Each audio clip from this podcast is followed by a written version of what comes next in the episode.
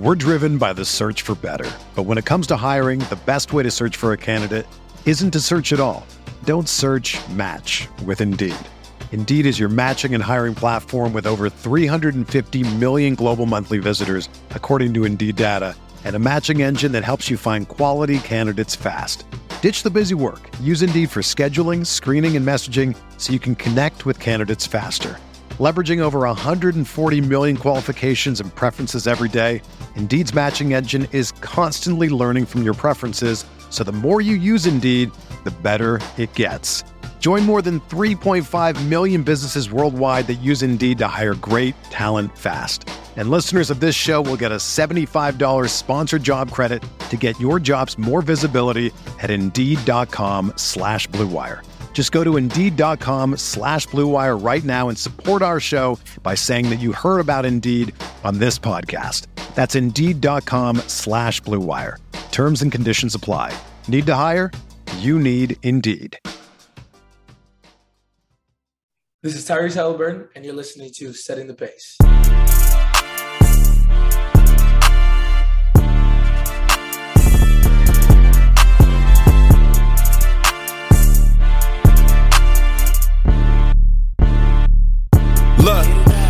The pace with Alex and Fauci, Alex and Fauci, Alex and Alex. If I put our jacks in the paint, how you gonna stop me? How you gonna stop me? we can go head to head. Call out your top three, call out your top three. Look at the switch from Duarte. Now that boy got three. We got Haliburton running point. This is the Bennedict for the shot. If anybody gon' come in the post, then we got Jalen Smith for the block. Setting the pace, going to the top. Setting the pace, going to the top.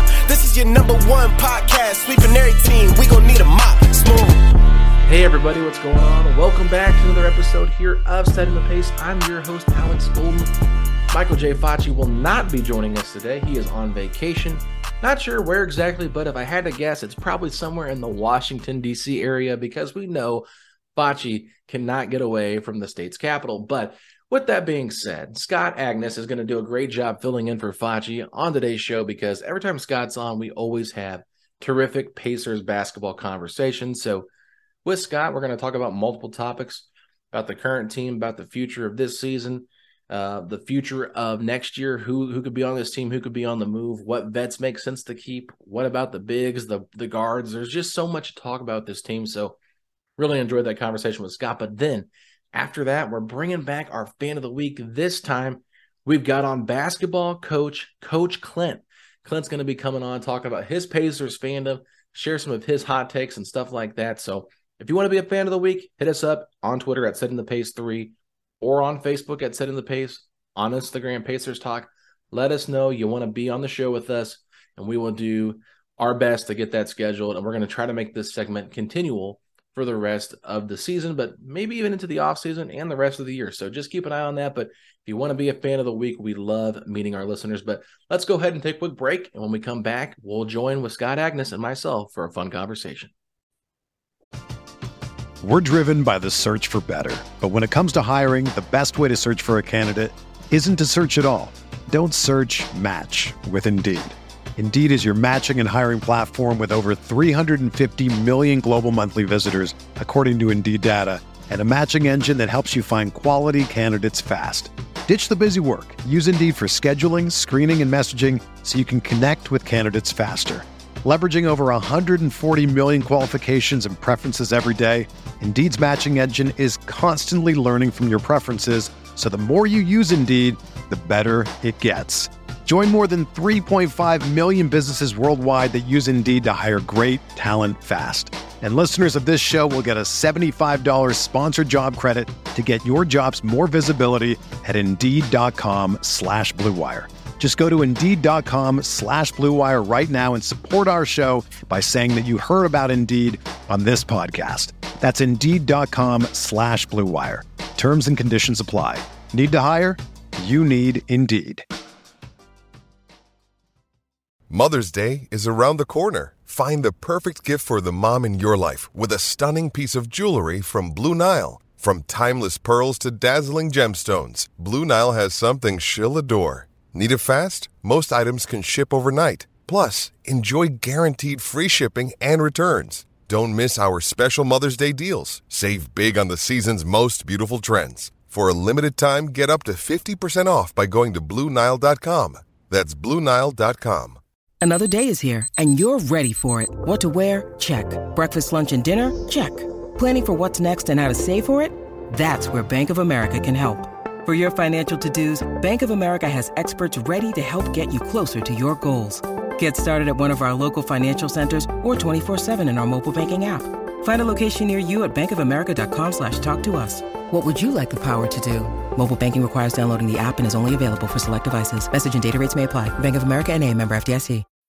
When you need mealtime inspiration, it's worth shopping Kroger, where you'll find over 30,000 mouthwatering choices that excite your inner foodie. And no matter what tasty choice you make, you'll enjoy our everyday low prices, plus extra ways to save, like digital coupons worth over $600 each week. You can also save up to $1 off per gallon at the pump with fuel points. More savings and more inspiring flavors make shopping Kroger worth it every time. Kroger, fresh for everyone. Fuel restrictions apply.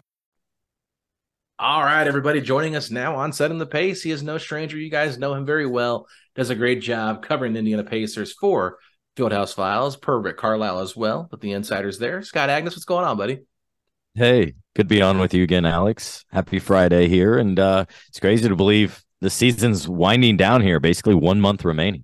Yeah, I think we have 15 games left, and Tyrese Haliburton trails Mark Jackson's uh, assist record by just 150. So he only needs to average 10 assists a game. He just had 19 against the Rockets. So I'm going to put you on the spot here to start things off because you know I love doing this to you. You think he you think he ties or breaks that record?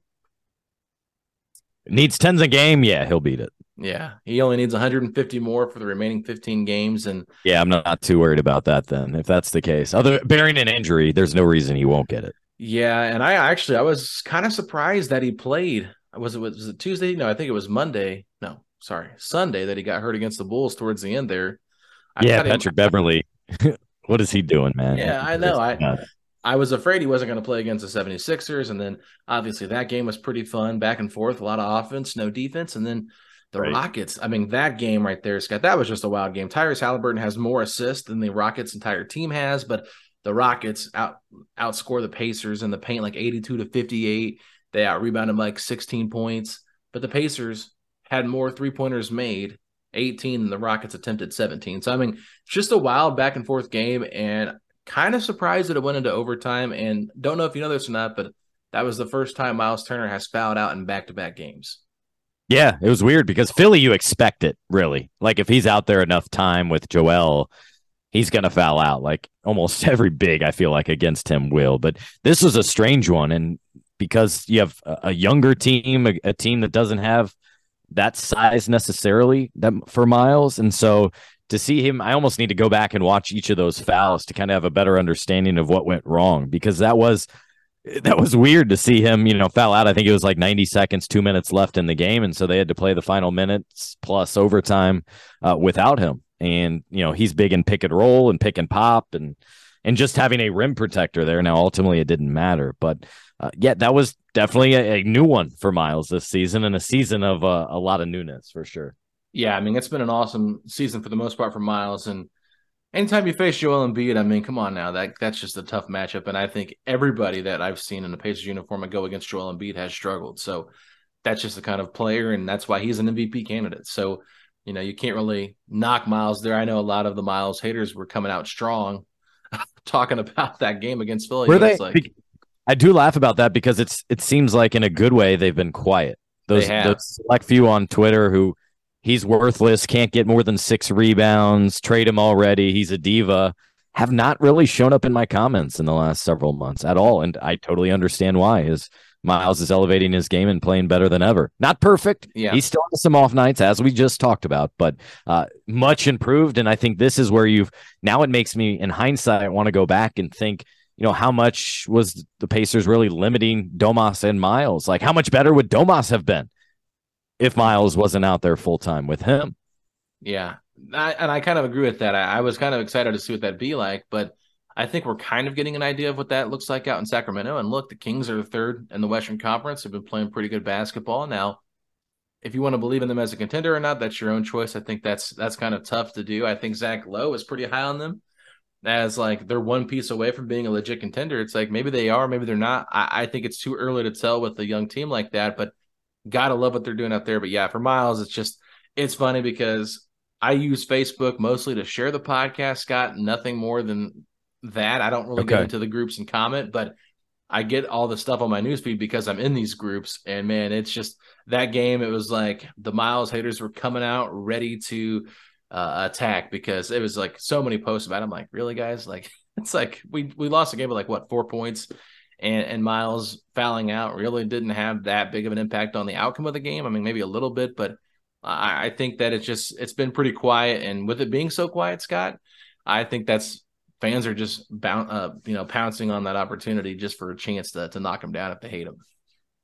Yeah, and generally you're not going to have people leave comments and say, "Hey, amazing show," or "Hey, what an amazing game," or right. All comments generally skew negative. You're motivated enough to leave a bad experience, right? You go to a fast food restaurant, have an awful experience, you're probably going to give them feedback versus an amazing time, and you'll just walk out of there and tell no one. So that does not surprise me at all. Um, those that criticize him with the Joel game, yes, he could be better. He'll admit that. But I also encourage those fans to maybe watch Joel against other people and how he dominates them just as badly. So uh, he's playing an, an excellent game. I'm still not a believer in Philly. Uh, they haven't proven to be a contender in my eyes in the big picture. So uh, hmm. Joel is excellent, but I'm I cannot believe in uh, Philly just yet. I need to see a lot more. Yeah, they're a hard team to like, Scott. I won't lie, and I usually don't care too much um, about teams that I'm watching besides the Pacers. You know, I don't like anybody playing the Pacers in that game, but you know, when it comes to other teams, it just it's hard for me to like them. I don't know what it is, but I just find them rather annoying. But I want to move forward here talking about the Pacers' upcoming schedule because they are going to be on the road for a little bit. They do have a home game against the 76ers during this long stretch of road games, but they play the Pistons on Saturday and Monday. Then they're in Milwaukee on Thursday. I will be at that game. I'm going on a little vacation there, so that'd be fun. Then they're back home for for Philly. Then they're on the road to play Charlotte and start another road trip there. So looking at those five games, I think it's a, a, pretty good chance for them to go three and two and, and try to make a push for the play in if they're really wanting to do that. But I'm curious your thoughts on the upcoming schedule there and, and what you think is the most likely outcome.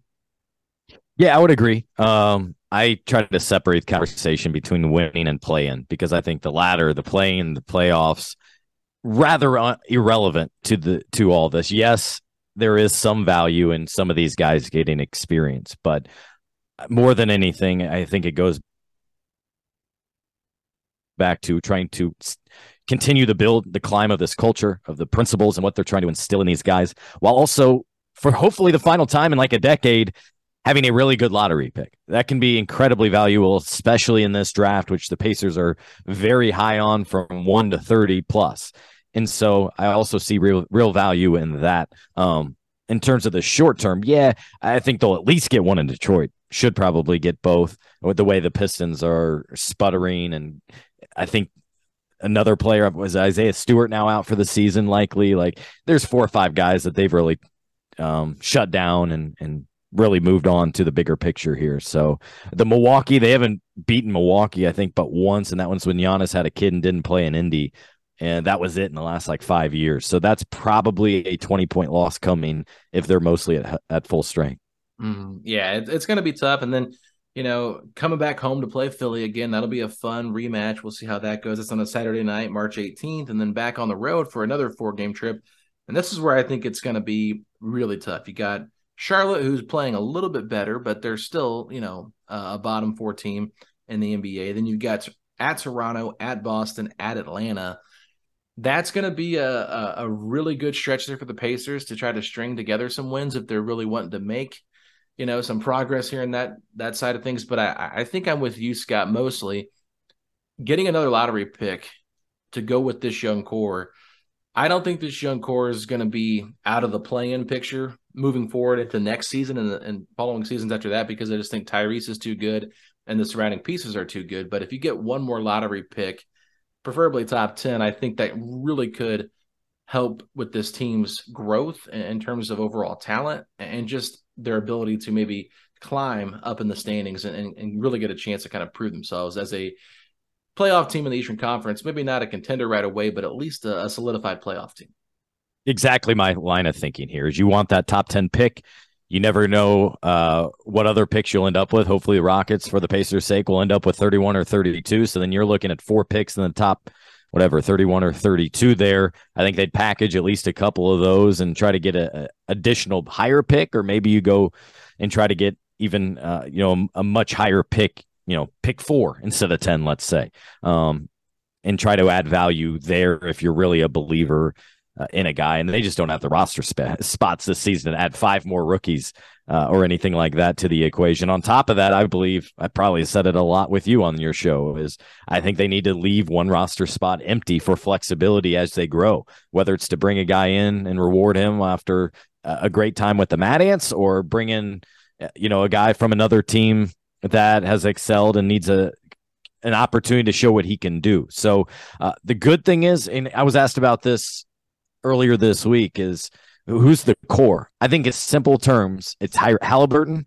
and it's Mathurin. Yes, there's other guys very likely part of the future, but to me, you have two core pieces. You need to add at least one more guy in this draft, ideally two, and that's where you take off from. And then things could get really interesting this summer, uh, de- depending on where you add the spots and and if you try to shake up this logjam in the backcourt like they similarly did during the trade deadline in the front court. Yeah, I mean, there, there's a lot of ways I want to go with this here, but I mean, I'm looking at next year's roster, and we know the free agents that are coming up are George Hill, James Johnson, and Oshae Brissett. I think that's the only three that are going to be free agents, if I'm not mistaken, that are unrestricted. So that's going to leave three open roster spots as well. But, you know, they could have interest in bringing all three of those guys back because of their value to the team in terms of leadership roles, veteran roles. And then Oshae, uh, really good friends with Tyrese Haliburton. And, you know, they don't have a lot go. of wings. Now so. you're thinking, yep. Yep. So yep. that's one angle you cannot discount is this franchise is doing everything they can to empower Tyrese, but also make him comfortable.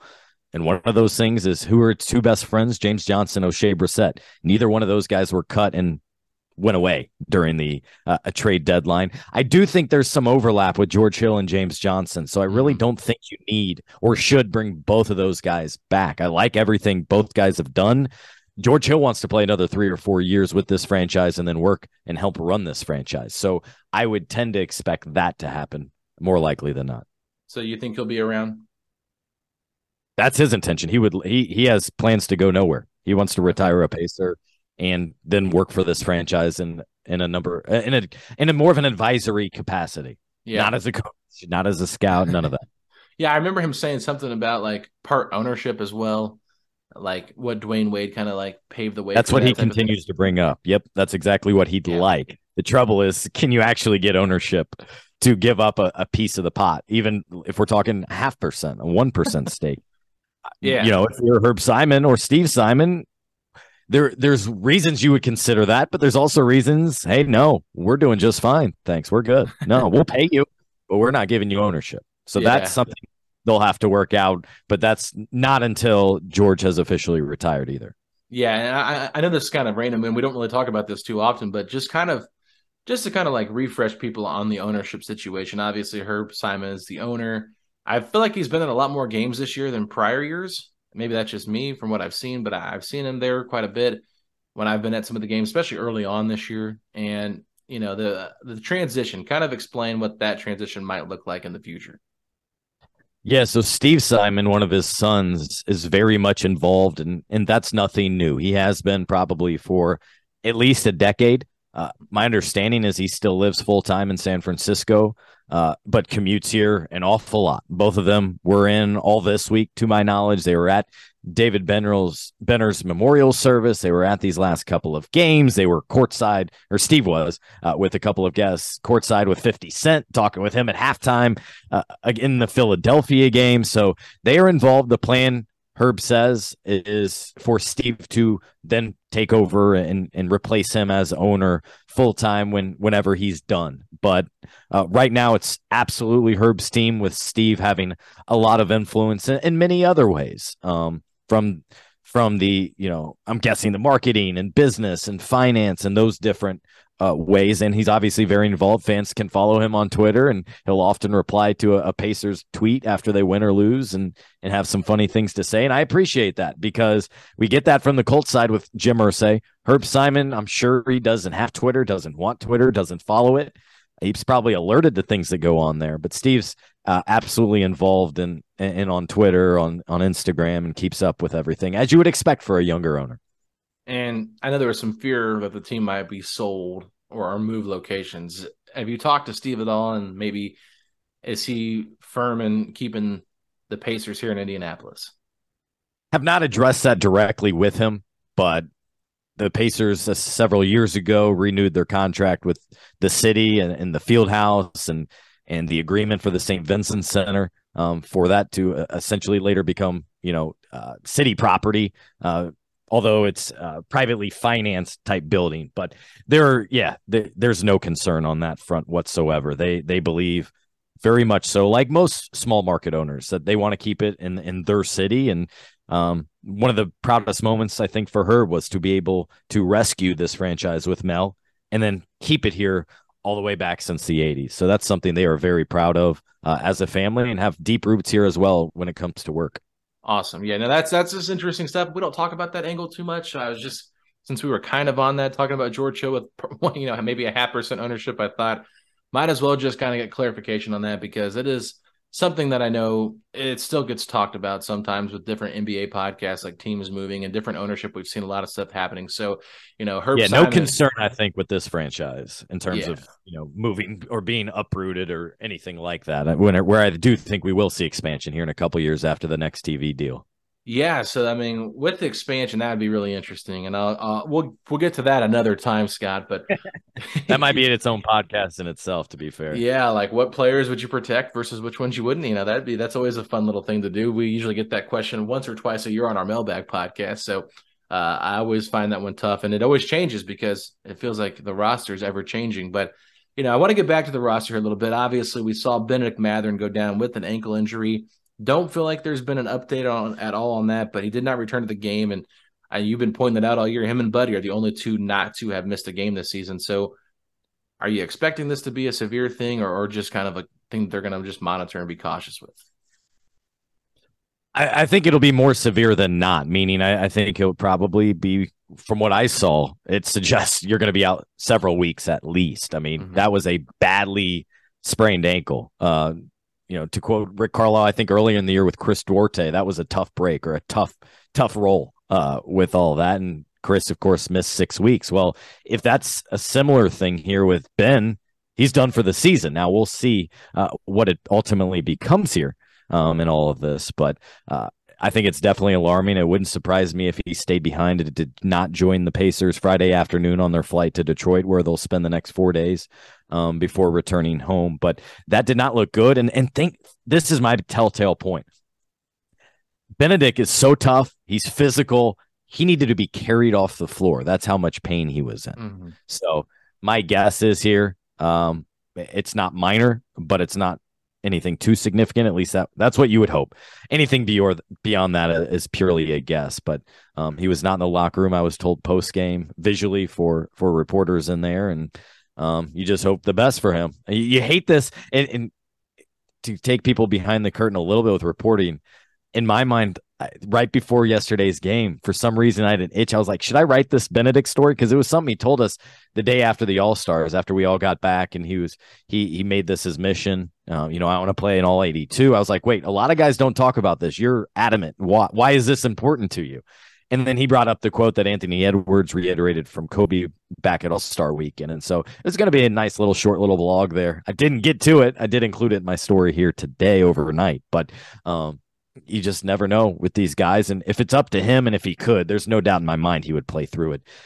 But after yeah. seeing how his ankle rolled to the outside, which I'm sure you saw, I can't imagine him playing uh, anytime soon. No, it looked pretty nasty. You know, sometimes guys get lucky and they can recover quicker than other people. Some people heal faster and stuff like that. But yep. yeah, I uh, I would say just play it cautious no matter what the situation is, just because he's you got to put him in bubble wrap at this point for this part of the season. You just don't want to risk anything. And if he plays on it with it being like eighty percent and he hurts it even worse, like that just does not seem like a good sign moving forward, especially for his career. And I think he's had a great rookie season. I mean, nobody probably anticipated him having the impact that he had right away. Maybe some did, but it's just been really awesome to kind of see him grow as a player. And I'm curious because, you know, there's been a lot of talking points and we've talked about it on the podcast and stuff like that. Like, what does Ben Mather need to do to get more playing time? Why is he randomly getting benched or, or not playing a lot and stuff like that? But what areas have you seen Bennedict Mathurin grow in throughout the season? I think he's surprised us all in his ability to get to the free throw line and continues to do that even better. I think he's going to learn tendencies of officials, who's going to call it, how they're going to call it, right? I think that's something no player has for several seasons. And so that's something that will come, I think, in time from him. Um, I, would like to see him and Tyrese get more time on the floor together.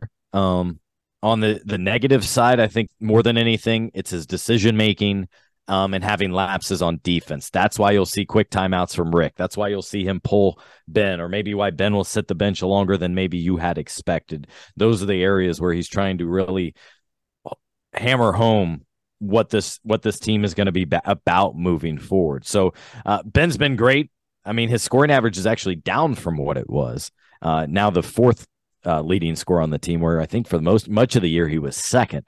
Um, but he's he's had a fantastic rookie year, and I would agree, Alex, is there's no reason to force it here. He does, you know, four more games this season doesn't make a big deal. Now, if he can come back in two weeks, great. But I think you take the safe safe approach. You go in, and hopefully then he's healthy for a, a big off season, because players will always always tell you generally you'll make the biggest strides more physical than anything but between year one and year two. Whereas all last off season, you know, coming out of college, you're focused on the draft and training specifically for that. You're going through all the pre-draft workouts. Then it's the draft. Then it's the summer league.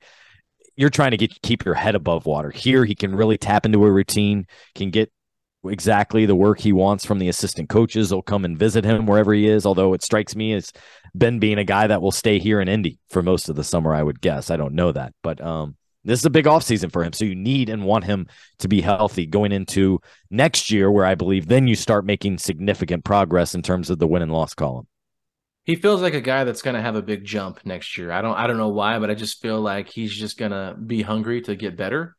And I think that if he can continue to like work on that three-point shot because that's kind of been the only thing that really needs to work offensively in my opinion in terms of scoring wise, it needs to be more consistent at because – it's like yep. he started off hot and then really got cold from three, and then he found ways to, you know, still get get points on the board without shooting the three point shot efficiently. And it was actually pretty bad in the percentages. I think over January and December, maybe even February. I can't remember what his numbers were there shooting wise, but it had not been good. And so, you know, that's one area that he needs to get better on. Obviously, I think Carlisle talked about being more of a, of a connector, an offensive facilitator, not just always being a guy that can score, doing different things. And same for Duarte and, and those kind of things. So that is a challenge of being young, but I love that there's a good chance he's going to stay here in the summer and get better because that just makes me excited. But there is kind of someone standing in his way in the starting lineup. It, it looks like it's Buddy Hield. He'll be on expiring. And we kind of brought up the Oshae factor, the James Johnson factor, being great friends with Tyrese. I mean,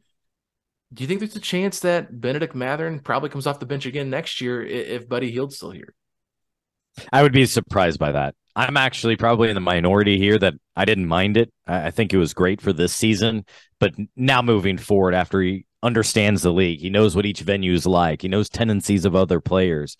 Um, there's great value, I think, for a young guy like that to be able to sit on the bench to start games and observe how this game is being played. Okay, they're running this play a lot, or this is their defensive set. He can sit right next to the coaches or one of the veterans, and they can talk him through what he's seeing out there. Now that he's been been through it, he should absolutely be a starter next year. I have no problem with it to this point. Um, and in terms of Buddy, I think first this offseason, you could start signing Tyrese to an extension and it should be the max, and it's just a matter if Tyrese wants to sign it, I guess, this offseason. But then from there, um, it wouldn't surprise me to stay with Buddy. I mean, look, he's yeah, he's in his 30s now, but he's a shooter. He's reliable.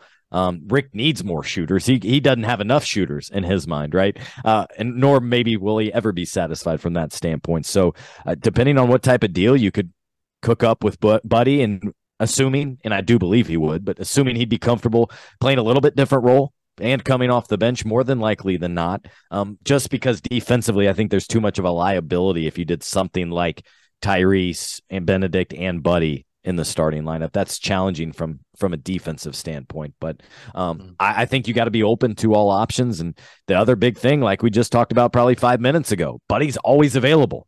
Yeah. That means something here because in the last five years, availability for players has not been good. And uh, knock on wood, but hopefully he'll be the one pacer to play in every game this season. Yeah, I mean, there's this there's this thought in my mind that's just like I would really like Buddy to come off the bench and kind of be that six man veteran kind of guy, scorer that can put the ball in the basket. Doesn't mm-hmm. mean he can't play with Tyrese. I mean, they can still play plenty of minutes together, but just maybe not starting. Let Mathurin get that start and kind of shift him to a different role. But if I'm not mistaken, I think Buddy Hield even said that he likes starting versus not starting. So I mean, could that have an impact? Because I think there was a time where he was. I don't know if it was just Sacramento that he hated in general, but it just seemed like he didn't he didn't yeah. like coming off the bench in Sacramento that much either. He's having a lot of fun here. I think he loves his role. I think he likes his situation, the freedom to which Rick allows him to play. That I think he would have an open mind. I haven't discussed this with him lately, so I, I can't speak mm-hmm. to that. But as long as he and Tyrese, like you alluded to, got some time together because I think that's part of the reason Buddy's been so successful and why Miles and others are so successful is playing alongside Tyrese. So as long as you made sure they got some time together, 15 minutes per game, then I'd be good with that. If not, if you don't plan to pair those together, then I'd tend to probably move on from Buddy and, and get other assets uh, of different kind because uh, if you remove kind of that gel that bonds those two then I don't think it'll be nearly as successful. Yeah, no, that that's true. And I mean, looking at the rest of the roster, I know that we can get, we can probably go through every player and talk about them to a certain extent, but I, I think one area we really need to look at here before I let you go, Scott, is just the play of Jalen Smith and Isaiah Jackson, but mostly Jalen Smith. I feel like has really impressed since he started getting back into that rotation a little bit more, going back to that game on the road against Orlando. What have you noticed from Jalen Smith since he's returned consistently back to that lineup? I'll be honest, not a ton from both of them. Just because, and this is this is speaking to that role. It is so tough for them. It's so tough for I think us to observe. Like, there's no consistency. There's no routine. Um, you know, he has popped in from time to time and had a, a couple big blocks and then scored in double figures. But what you want to see is consistency there, and they're not consistently playing. Really, like I thought the perfect example, right, Alex, was last game against Houston, where it's all right, Isaiah, steps in, replaces Miles. All right, then in the third quarter, maybe Isaiah's not playing as well, so let's give Jalen the try at the backup four spot. So now he steps up, but. Uh, there that's such a difficult situation one that i'm going to take on in a writing form here coming up i talked with jalen about this challenge a couple weeks ago and there he expressed some frustration as you would expect um, and then I asked Miles about it as well last night uh, about this because I know he's addressed it with both of them and tried to provide some kind of advice uh, throughout this process. But I think it's so hard to examine what they're doing when what they're doing is playing essentially what has been every other game because I, I, I don't know. I just find that I almost rather one guy plays for a week, three games in a row than the next guy. Um, mm. but I've I personally, Alex, found it really difficult to evaluate. How about you?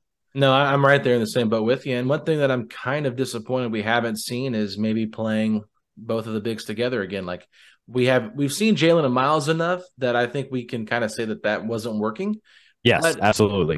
I think there could be some interesting dynamics with Isaiah Jackson and Miles Turner together, even if it's just for like three to four minutes in a game. Like, what do you have to lose? Like, just try it, see what you have, because you know, both are really good rim protectors. Both, you know, Isaiah is supposed to be a guy that when he was drafted was able to guard fours on the perimeter. Now, I don't think he's at that point yet, but I do think that he's a little bit undersized for a five. So he's kind of in a weird spot where I think Jalen probably is more of a natural fit at the five. He's a better shooter than Isaiah, but he's got more of the five build. And I even think that some people compared him in college to being similar to Miles Turner when he was brought into the draft. So like it doesn't like to me. I just feel like the Pacers have to figure out what they want to do with the backup center position in the offseason and have to pick between one of the two. And I know that sounds crazy, but I just don't think it makes any sense to make one of them the third string center and not get them any ample playing time where they're really going to be growing. And I think moving them to a situation where they could makes more sense. And then just make your decision on who you want to be that backup center behind Miles, because at this point, like you said, the back and forth, it's not good for them. It's not good for the fans because nobody really knows. And the inconsistencies makes it hard for the lineup as well to have team chemistry. Yep. Yeah, I would agree on all facets right there. I think you don't go into next season with both Jalen and Isaiah because the other thing we haven't even touched on is right now Daniel's actually the backup center. They're just not playing him, mm-hmm. just like they're not playing George Hill because to their credit, they want to look ahead and get more of a uh, a bigger picture on what these other guys can produce. But I don't think it's fair to the team or uh, Jalen or Isaiah to bring them both back for next year. And you're right, you don't need to see Jalen and Miles together again. Uh, we saw enough of that for a couple dozen games. And the biggest concern in all that was number one, Jalen, not a four, has played the five his entire life. Uh, but more than that, we saw defenses uh, defend it differently and in turn minimized what Miles was able to do offensively because they would switch up their defense because of that. But mm-hmm. yeah, I'd be game to see five to seven minutes of, of Isaiah as well as Miles on the court together for some of these games wrapping up the season. That would be interesting. That would be another um, data point for Kevin Pritchard and his staff to consider in the offseason. Yeah, or or even Isaiah and Jalen to a certain extent. Not the whole time. I mean, it depends on what kind of bench you're playing and who you're playing against. But like, let's be honest. Look at this Detroit team. Okay, they're a team that you could easily experiment with a little bit and see what you have out there. I mean, this is a team that's lost like what ten plus games in a row now. So they're not trying to win. They're actively losing games. Their their roster is not nearly as talented as the Pacers. So that's that. But um, you know, I, I just want to wrap this up because there's a lot of different ways I want to go. But the way I want to wrap this up is something I said on our last podcast when we were recapping the Sixers and the Bulls game, and it's just like it felt that same way last night, kind of like uh, just kind of like remade my point, right? It feels like the Pacers always play to their level of competition. I'm curious. Yes, if, they do. And it, it's just like the last time they had a blowout win, I think was at home against Atlanta in December. I mean, they had they had the game pretty much wrapped up against Orlando, but they still hung in there with them. Like it wasn't like a blowout win. So, what is it about this team that makes them kind of be so back and forth with what they are? I mean, is it just the youth? I think one, it's the natural tendency to get up for an opponent you know, with the Lakers, the Warriors, a national TV game, anything like that. I think any player kind of has that natural tendency. But then I think after that, say you get up 18 and you're playing Houston, I think that's where the inexperience in youth probably kicks in. Uh, you know, a guy like George Hill and Daniel Theis know this thing's got a long way to go when it's middle of the second quarter. But, you know, maybe that's not the case for Jordan Nwora, who's been staring at the bench all game and um, you know, w- previously with the Milwaukee Bucks and is now getting and making the most of a real opportunity, or a guy like Aaron Nesmith back from injury, guys like that who are playing great ball, by the way. Um, but I think it's just the tendency there of of easing up, getting out of your sets, maybe playing not to lose, and and not focusing on key areas. And I, I think every game we see Rick use at least a couple timeouts to kind of reset things. You know, they'll give up three straight terrible defensive possessions and even early in last night's game, I noted in my running column how, you know, oh, they're up by 17, but Rick's using a timeout here because Mathurin just gave up an offensive rebound for a putback on a second chance opportunity. And what did they lose that game on?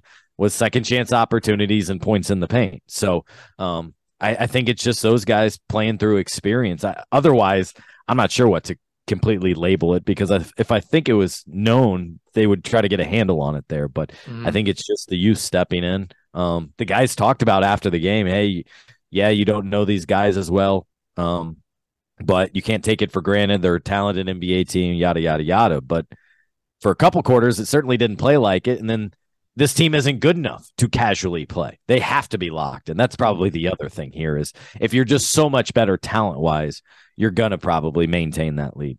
Yeah, and I think it kind of goes back to like what we saw without Tyrese. This team just looks totally different without him. And if he's not playing his A game, then you know maybe that's what's going to happen. I, I, think he really turned it on late in that game, and he was still having a really phenomenal game against the Rockets. Don't get me wrong, but you saw what happened when they played the Spurs without him. It's just like, yeah, they overlooked him, but still, like that's just bad. That's a bad loss. I mean, so I just, especially if you're a team that's actively trying to win games to try to get into the play-in, you can't have nights off against teams like that. Even if you have a big win against Dallas, it, it kind of negates that when you lose to San Antonio in terms of trying to kind of solidify yourself as a team that is a, a threat to some some sort. You know, not saying like a like a like a title threat, but you know, a playing threat and a team that could maybe win a game or two and force their sneak their way into the playoffs. But you know, it's it's been a fun season. I will say it's been much more enjoyable than last season for sure. A lot of drama last year, lots of you know question marks on what was going to happen, and I think this year you're just kind of getting to see development, and that's been the most fun part of the season to me is just the growth of Tyrese, the growth of Miles, Mathurin kind of coming into his own, and then same with guys like Nesmith and, and Nembhard, like really, really stepping up. So I, I, think that to me, Scott, I don't know if you agree or not, but that's probably been the most fun part of the season. I think for me, it's seeing Tyrese and really take hold of this franchise, both on and off the court, and not just be about it, or not just talk about it rather, but be about it in all of his actions. And so that's been really impressive. I mean, I take a little thing like David Benner's memorial service. He didn't really know the guy. I mean, he was together overlap for maybe two months, mm-hmm. but I believe he didn't say this to me, but I believe as the face of the franchise, he knew he not only had to be there, but then later that day, he hadn't spoken about him because he was injured in San Antonio when it all went down um, from afar he made a point in the middle of the interview to interrupt us and go, Hey guys, I actually have one more thing I need to say because I haven't spoken on it and I know this is a big deal for the franchise. So I think him taking hold of this franchise and then the joy that he plays with and as a result the team plays with that those are the two overriding things that have made this season uh, more of a success than anybody could have imagined. Mm, yeah, no, it's it's been awesome to see Tyrese for sure. But Scott, want to thank you for your time. Go ahead and let people know once again where they can find you at on social media, and please plug anything that you have over at Fieldhouse Files. Yeah, appreciate it. Just at Scott Agness on Twitter and uh, Instagram as well, and and fieldhousefiles.com. Join me on there, either paid or free, and uh, Fieldhouse Files podcast, and uh, got a lot a lot in the works certainly and that's the one good benefit of the team going on the road here is it allows me to kind of settle in and attack some of these stories that i've been working on for a while and, and one i will note one because I hate that the Pacers post the entire practice availability because it doesn't make sense to fans. But yes, I'm, I'm working on this big feature on Tyrese Haliburton and his passion for fashion. There was a big event in Bloomington. I was the only one there able to write about it. And so I was getting my questions from there. But I saw a couple of people on YouTube like, bro, we don't care about this. What are you talking about? Well, you will once you have the full context of the situation here. So that's what that's about. Uh, but plenty other stories to come as well. I will be excited to hear about that because I am very fascinated by some of the choices he wears with his clothes. And Sure. You know? So is Buddy. He gave him a hard time at practice. He was like, "Bro, all you do is wear big clothes that don't fit and look bad." and Tyrese is like, "Buddy, you have no style whatsoever." Like those two have a wonderful brotherly relationship. Oh, yes, they man. get down each other's throats on the court, and and and fun and also purely pissed at each other, but that's what makes their relationship fun. And that continued to be the case at practice the other day when talking about something not even basketball related. Oh man, yeah, I'm definitely gonna be on Buddy's side on that one. Some of the clothes are very interesting. The big baggy pants that are open at the end. I think those are parachute pants. I'm not sure, but uh, whatever. I, I don't I don't know much about fashion. I just I like I like my pants to be tapered. I don't like them to be baggy at the bottom. It's just how I am, Scott. But uh, awesome stuff, man. Awesome stuff, man. We'll be checking that out. And thank you again for coming on. And we'll probably have you on again soon, Scott. Thank you. All right. Thanks, Alex. All right, everybody, joining us now for our fan of the week. He is a basketball coach himself. It is Clint Rossler. Clint, how you doing, man? I'm great. How you doing? I'm doing awesome, man. So we've not been doing the fan of the week as consistently as we'd like to do. So thank you so much for being willing and able to come on today for that. Afachi uh, wanted me to let you know that he misses not being a part of this, but he is traveling right now. So let's just get into it. The Pacers, it's been a fun season. Obviously, I believe you've been a Pacers fan for a while now. So talk to me about your Pacers fandom and how that all got started. Um, I think growing up, uh, it's just always been on my TV. Um, basketball has always just been a part of my life. I just, you know, I started young, um, and you know, I grew grew to love the Pacers. Uh, idolized Reggie Miller. I'm in that age group where I got to watch some of Reggie's greatest games. Um, you know, Rik Smits, Dale, the Davis guys, and, and Mark Jackson, Jalen Rose. Um, I actually I have a three year old. His name is Jalen because of oh, Jalen wow. Rose. And so, you know, I, I've just grown up. I've watched a lot of amazing games. I've watched his team absolutely change from you know title contenders to bottom feeders back to relevance again with Paul George and Danny Granger and and so it's just been a a real up and down as as you're aware of. Yeah, for sure. It's been a roller coaster ride, but I think that's pretty much every franchise. You go through your oh. highs and your lows, and we had some pretty good highs there for quite a while. And I think the Reggie Miller era was uh, one of the most important eras of, of all of Pacers basketball, if not the most important. So it's uh, it's drawn a lot of fans in from all over the world to like the Pacers. So that's really awesome. Now let me ask you this: in, in terms of your favorite players, I guess it's kind of hard to just pick one. So if you have just one and it's Reggie, I get it, but maybe give me like a Mount Rushmore of your favorite players and then kind of like tell me your favorite. Um, you know, obviously, if you're a Pacers fan and you don't pick Reggie, I think you're lying. Um, but uh, yeah, I, I, really liked Jalen Rose. I liked what he brought to the team. Um, you know, I thought that he added another score to to that team and, and was tough to guard and and mm-hmm. um, so he would probably be my number two. Um, you know, I, I, had some tough feelings for Paul George for a long time, and I think a lot of Pacers fans did, but I'm completely over that. It's gone and done. Um, you know, Paul George has to be on there. There was okay. some absolute battles um, yeah. with with Miami for a while, and and some really fun games to watch in the playoffs against them, and, and how close we were, and and you know if LeBron's not not in Miami, you know we we might, who knows, you know. Yeah. Um, and then, uh, gosh, I, I it's been not he's not not been there for very long, but man, Tyrese Haliburton. Okay. Oh my goodness, like he he's just won my heart over already. I think. So it looks like you're a guard kind of guy. Uh, I am a guard guy. So you're not a you're not a big Jermaine O'Neal fan. Oh, I do love Jermaine O'Neal. Um, you know, I think uh, I had a Jermaine O'Neal jersey. I still think I have a that Jermaine O'Neal jer- jersey somewhere. Um, yeah. You know, I have a Rik Smits shirt, uh, the Dunking Dutchman shirt. Um, I, I, you know, Roy Hibbert was huge for us for a long time. Yeah. Um, Miles Turner is absolutely blossoming and been yeah. amazing this year. So we've had you know our fair share of great big guys as long along with great guards. Yeah, yeah, for sure. So I, I, guess since I got your your Mount Rushmore players, is there a team that you just gravitated to more? Because I know some people might say with the Reggie era, but what if it was the Paul George era? I don't know. What if it was this era? I'm just curious. Is there a team that you've just found yourself super connected with? Um, I, I think um, you know if I go back and look at the Pacers teams that I've watched, um, you know, the lineup with Mark Jackson and, and Reggie Miller and, and Jalen Rose and the Davis guys and Rik Smits. Like that one's the one I gravitate to. Mm-hmm. Um, but man, it's it's just so hard because basketball changes so often. Um, that era was really fun. Um, the era with Paul George and George Hill, um, Roy Hibbert and David West. Um, that that era was really fun. Um, you know, this era last year was was tough sometimes, but this era has just been really fun, and I, am excited to see where this young group goes. Mm-hmm. Um, so I think it just keeps evolving, um, and it's just just tough for me to pick just one era. But I guess you know the the 2000s, early 2000s okay. era. Yeah, the finals there. That's that's hard to beat that one. Oh yeah, so good. Late 90s, early 2000s. But uh, mm-hmm. speaking of this young team, what are your thoughts on this team? Because at this point, I think everybody is probably a little bit surprised that they are where they are. So maybe just give me your thoughts on, on what you th- thought of this team so far this season. Uh, coming out of the gate, uh, I don't think anybody was expecting what they started this year out looking like.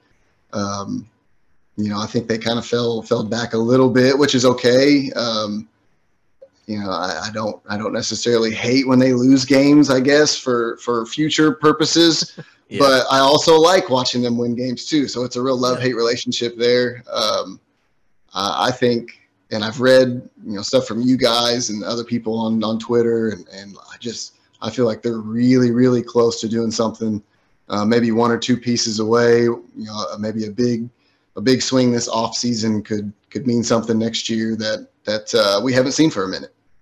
Yeah, I think that they're in a good position to continue to better the roster. I don't think it's going to get any worse, and I think with Tyrese Haliburton at the head of the snake, you're you're going to be in good hands no matter what decisions you make because I think he can mask a lot of maybe bad decisions or not great decisions as well, just because of his ability to just make everybody look so important and so valuable to this team because that's what he does. He gets everybody involved. So, you know, maybe maybe I'm a bit of a hot take there by me by saying that, but you get the point. It's just like when you have Haliburton at the head of everything, you kind of live with what you got, and I think there's got to be bigger swings because that's where we got to get to. But you know, at this point, I think you're in a great position. He's not even on his max contract yet. I think we'll have next year too on that rookie scale deal before he hits the max, probably. So, you know, I just think you just got to keep riding it out while you can. But um, any hot takes that you got? I, uh, man, I really just think that they're going to sneak into that 10th spot this year. Oh, that's your hot take. That's a terrible hot take. I mean, I, I, guess I don't know. I there's a part of me that thinks that okay, they're gonna they're gonna lose enough games that they're not going to be in that. But I, I, think that they could potentially be that 10th seed, and honest to God, I think they could win if they're healthy. If if not not win everything, but win that that uh, playoff series and and that first game the, versus nine. Yeah, and uh, then play in a seven game series after that. Oh, so you think and they could win both playing games and I do. Playoffs. I really do. Okay. And, and uh, I guess that's my biggest. It's not yeah. much of a swing, but Hey, that's more of a hot take than I thought. You just saying getting the 10 spot. So I was like, that's not really much of a hot take. That's a bad hot take. But no, I mean, them winning the play in tournament and getting in as a eight seed. I mean, okay, I, I respect it. Do you want to see that or do you want to see the lottery? That's that love hate relationship there. I know. I, I'd, rather, I'd rather see the lottery in the long run, but playoff basketball is really fun to watch. Is it? I mean, you get swept. Well, no, no chance against the Bucks. Yeah, I, yeah, that's that's not fun to watch. Um, I'm just asking. I mean, they they've played the Bucks decent this season. They've played Philly decent. They played Boston decent. So maybe it would be more of a competitive series. But I just feel like this team's holes are easy to poke if you play them oh, in a four game series compared to just one game on the schedule for the regular season. Yeah, I agree. Um, I'd rather us I'd rather us get that that lottery chance than watch us get swept in the playoffs for sure.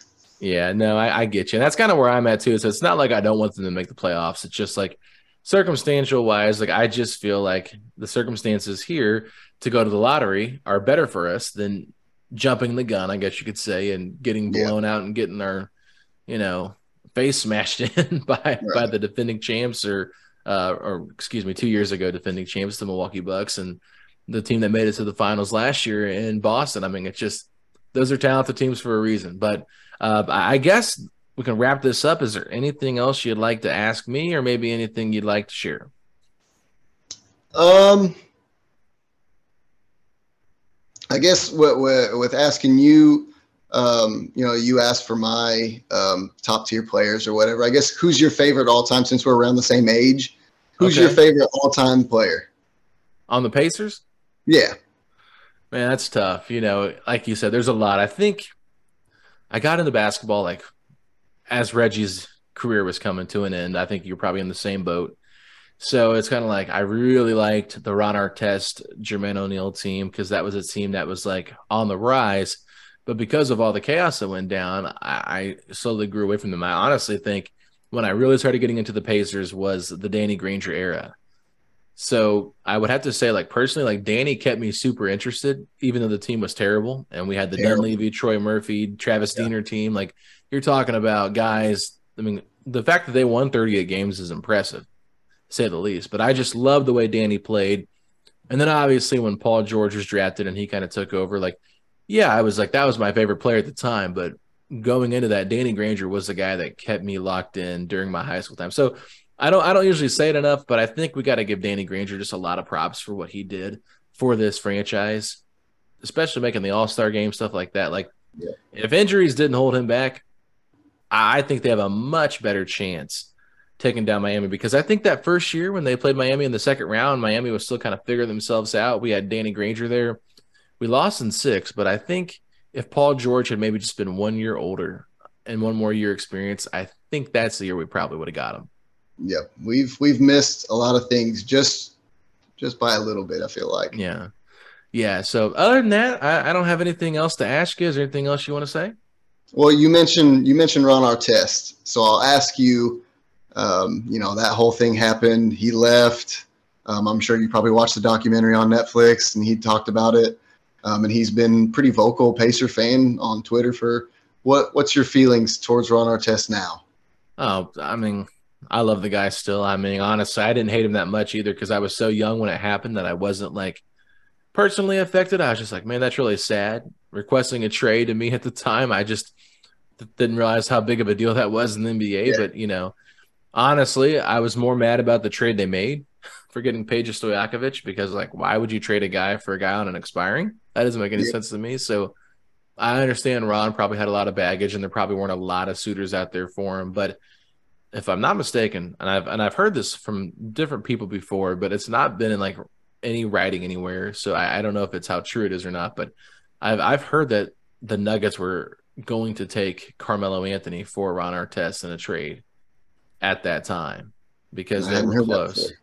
And so I was like, man, we could have had Melo in his prime on the Pacers. Like, how awesome would that have been? But at the same time, I don't know how real that is. So I mean, it could just be me having a dream. But no, I, I really do believe somebody told me that that was close around the team at the time, and I I can't remember um, how real or not that was. But the whole Peja thing was an experiment in itself, and it happened, and you know we move on from it. But I think at the end of the day, it's it's cool to see Artest embracing Indiana.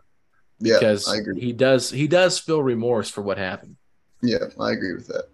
So awesome, man. Well, go ahead, Clint, and let people know where they can find you at on social media and plug anything that you'd like to plug, whether it's your basketball team or anything like that.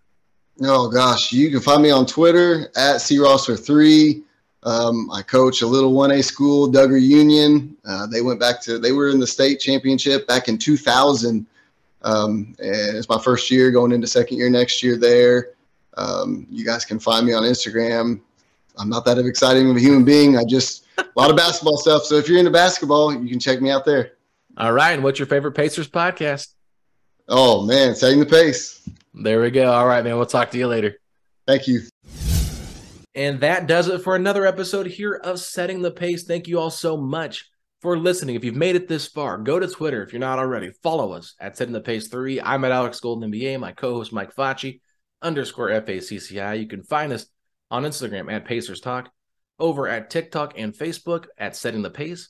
You can go to youtube.com slash setting the pace of Pacers podcast and subscribe to our channel and let us know what you think. And other than that, if you're excited for the Indiana Pacers basketball season to end with Tyrese Haliburton potentially and hopefully breaking the regular season record of Mark Jackson's, then hit me with those three words. Let's go, Pacers! Setting the pace, going to the top. Setting the pace, going to the top. This is your number one podcast. Sweeping every team. We gon' need a mop smooth.